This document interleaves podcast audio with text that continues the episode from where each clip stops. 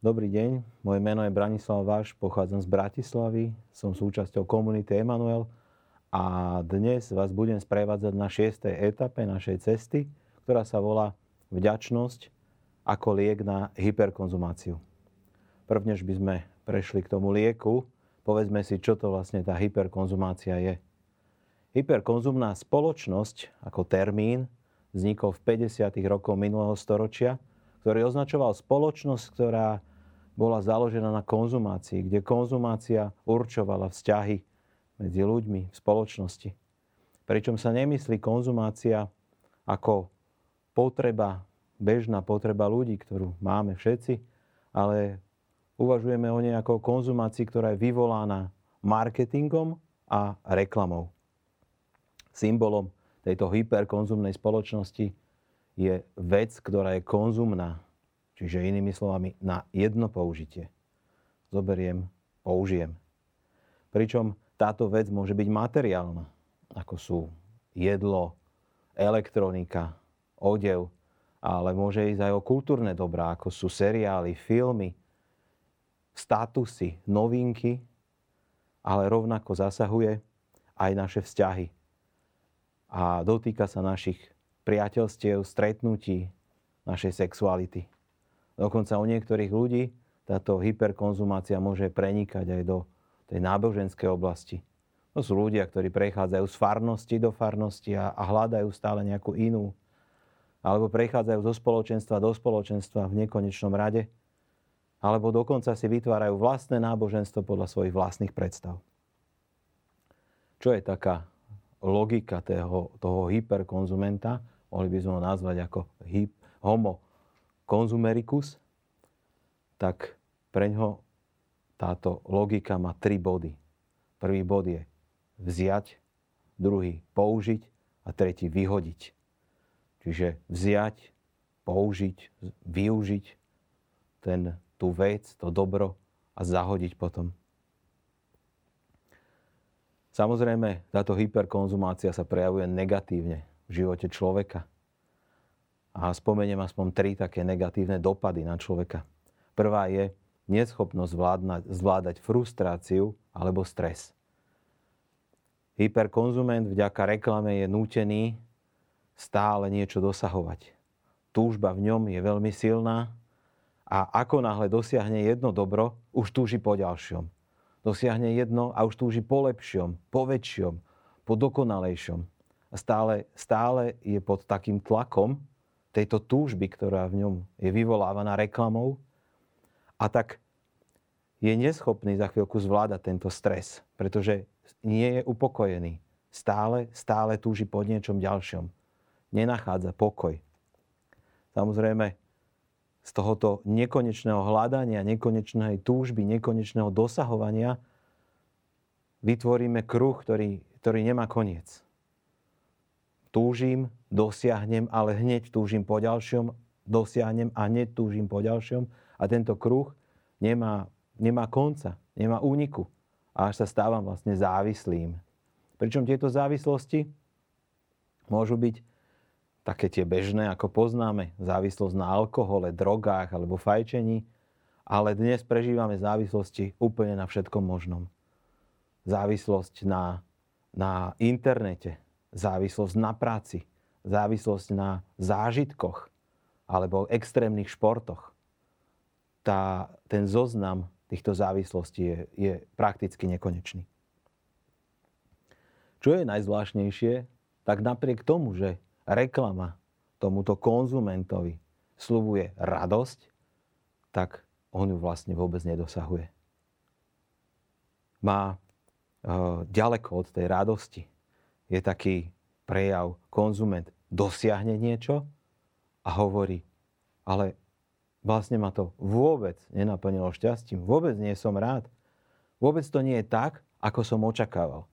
V tej reklame samozrejme očakávame, tí ľudia sú šťastní pri kúpe nejakej novej veci. A ja keď si ju kúpim, tak nepociťujem to šťastie, ktoré som očakával. Takže to prináša smútok. Vedci dokonca zistili, že keď sa človek orientuje na svoj vlastný svet, na svoje vlastné požiadavky, túžby, tak ho to znemožňuje byť šťastným. Čo s tým? Musíme urobiť revolúciu, musíme pretrhnúť tento nekonečný kruh opätovného hľadania šťastia a práve ten liek na to je vďačnosť. V prvom rade skúsme zdokonalovať tú vlastnú našu vďačnosť. Čo to znamená? Konzumná spoločnosť nás tlačí stále do tohoto nekonečného kruhu. Ale my začneme byť vďační za to, čo máme a prežívame dnes. A zrazu zistíme, že sme veľmi bohatí už teraz. Že máme za čo ďakovať. Že naozaj tých vecí, a teraz hovorím zase, nie len materiálnych, ale aj, aj duševných, máme toľko veľa, že máme za čo byť vďační. A táto vďaka nás vytrhne z tohto kruhu nekončiacej túžby po niečom a dá nám vlastne pokoj v tej chvíli. Túžime po niečom a my zrazu zistíme, že množstvo vecí vlastníme. A tento vnútorný pokoj nám dáva, dáva novú, novú ako keby nádej, že ten kruh vieme prerušiť. Druhá vec je, že mali by sme vstúpiť do dynamiky daru. Aká je dynamika daru? Určite si spomínate, ako som pred chvíľou hovoril o dynamike konzumu. Zoberiem, použijem, zahodím. A dynamika daru má tiež tri etapy. Som obdarovaný, príjmam dar, to je prvá. Druhá, nechám ho na seba pôsobiť, užívam si ho, nechám sa ním naplniť. A tretia, dávam dar ďalej. Sú také dva obrazy, ktoré nie celkom dobre vystihujú človeka. Človek ako prameň a človek ako kanál. Človek ako prameň, človek nie je prameňom. Boh môže byť prameňom, ale človek nemôže byť prameňom, z ktorého to pochádza všetko. Ale takisto nie je ani kanálom. Kanál prepravuje vodu z bodu A do bodu B, ale človek nie je kanálom. Lepší obraz človeka je cisterna alebo nádoba. Cisterna sa naplňa vodou a až keď je naplnená, môže dávať vodu tomu, kto to potrebuje. A toto je obraz človeka. Spomeňme si na lásku. Človek, ktorý nie je naplnený láskou, nemôže dávať da, e, túto lásku ďalej. Takže to je tá logika daru. Príjmam, nechám sa tým darom naplniť, ovplyvniť a potom som schopný ten dar posunúť ďalej. Ďalšia, ďalší taký ten rozmer tej vďačnosti je vďačnosť voči Bohu a uznávať, že iba Boh môže zahasiť smet nášho vnútra. Svetý Augustín hovorí, Stvoril si nás pre seba, pane, a moje srdce nenájde pokoj, kým nespočinie v tebe.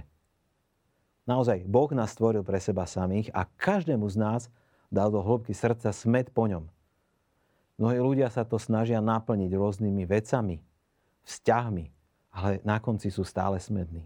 Jedine Boh môže naplniť naše vnútro. Tak ako hovorí filozof Pascal, v každom človeku je priepasť, ktorú môže naplniť iba Boh. Teraz by som zacitoval slova svätej Terezie z Avily, ktorej napísala krásne slova presne o tomto. Nech ťa nič neznepokojuje, nech ťa nič neľaká. Všetko sa pomíňa, Boh sa nemení. Trpezlivosťou dosiahneme všetko. Kto má Bohu, Boha, tomu nič nechýba. Jedine Boh stačí. Zdvihni svoje myšlienky do nebies a neboj sa ničoho. Choď za Ježišom s veľkým srdcom a nech príde čokoľvek, nech ťa nič neľaká. Vidíš slávu sveta? To je márna sláva. Nič v nej nie je isté. Všetko prejde. Verný a bohatý na prísľuby Boh sa nemení.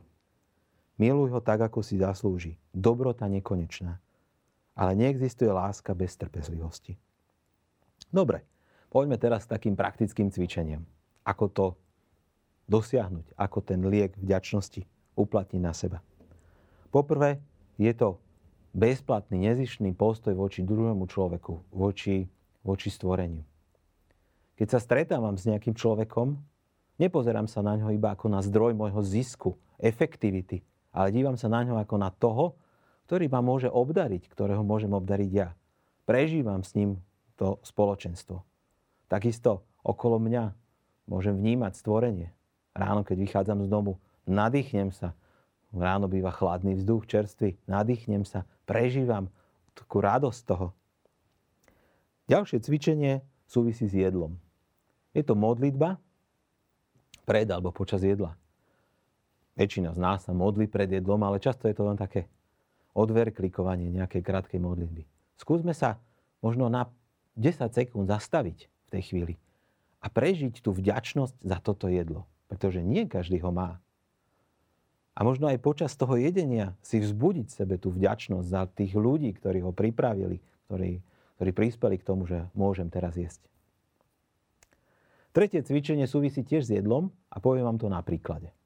Bol istý mních, ktorý žil v kláštore. Modlil sa, postil sa, pracoval tak, ako bolo treba. A zrazu sa pod kláštorom objavila malá budka, v ktorej predávali koláče. A jeden koláč bol presne ten, ktorý piekla jeho mama, keď bol malý chlapec. A on po ňom veľmi zatúžil. A tak nevedel zvládnuť tú túžbu, tak išiel za svojim predstaveným a hovoril, oče predstavený, mám takýto problém. A on hovoril, vieš čo, choď, kúp si ten koláč a zjedz ho. Zobral peniaze, kúpil si a jedol ho s veľkou chuďou. Úplne slinky mu tiekli, spomínal si na to, ako keď bol malý chlapec a keď ho jedol a uspokojil túto svoju túžbu. Ale za chvíľku túžil znova. Po tom koláči. Znova išiel za predstavený, hovoril, to nie je možné. Znova po ňom túžim. A on hovoril, vieš čo? Chod si ho kúpiť ešte raz. Ale sústo po súste jedz a vychutnávaj ho. Vnímaj jeho chute, drobné otienky tej chute, vône. A ďakuj Bohu za každé sústo. Nich to urobil a bol uzdravený poslednú, posledné cvičenie, ktoré by som vám chcel predostrieť, sa týka našich možno takých bežných vecí, ako je pozeranie filmu. My často pozeráme diely seriálu alebo filmy, pozrieme si za večer tri filmy, do druhej sme hore a naozaj sme konzumentmi toho filmu. Skúste to urobiť inač. Po, po skončení filmu premýšľajme o tom filme. Premýšľajme, ako hrali herci tie svoje úlohy. Aké bolo posolstvo toho filmu, čo, čo na mňa urobilo dojem. Prípadne sa s niekým porozprávajte o tom, ako to vplývalo na neho, ako na mňa. Skúste ten film naozaj prežiť a nie ho iba skonzumovať. Samozrejme, týchto cvičení môže byť ďaleko viac. Toto len ako príklad. Určite vy nájdete množstvo iných na to, aby sme sa vymanili z toho hyperkonzumizmu a stali sa vďačnými a užívali si naozaj aj ten svet, ktorý v ktorom žijeme a život, ktorý prežívame.